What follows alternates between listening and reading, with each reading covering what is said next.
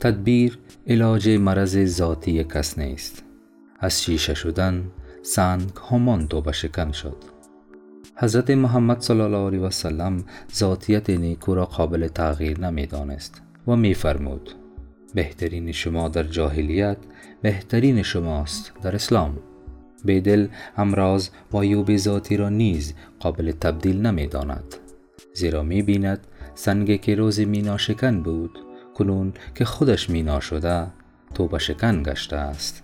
از بیت های این غزل نشکافتم آخر ره تحقیق گریبان. فرصت نفسی داشت که پامال سخن شد. تنزیه ز آگاهی ما گشت کدورت. جان بود که در فکر خود افتاد و بدن شد. و السلام.